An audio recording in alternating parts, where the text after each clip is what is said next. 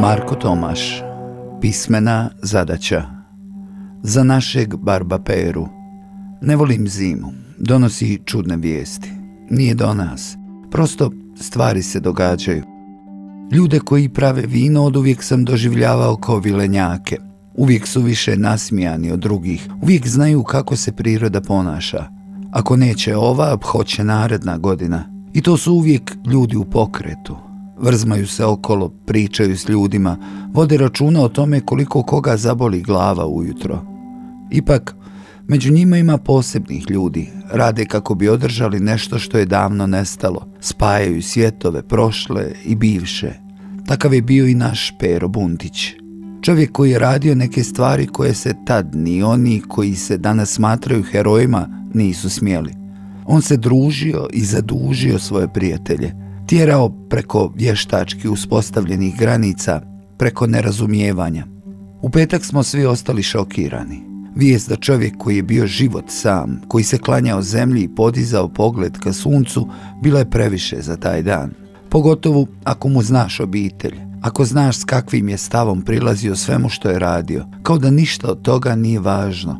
Ali nama je bilo. Netko ipak stoji iza leđa nasmijani, cinični tip koji sve što radi čini zato što je skužio da se stvari mogu raditi na razne načine. Pa kad i umreš, možeš u Međugorju okupit ono što ne bi ni Koča Popović na smotri prve proleterske.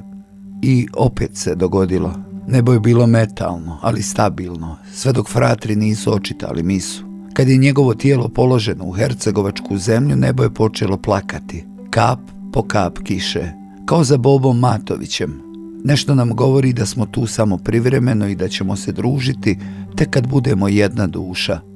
Zadnji nas je put počastio, ali ne i svojim cinizmom. Radio je za, nije radio unatoč. To znaju svi koji su ga ikada upoznali. Šok se pretvorio u žalost.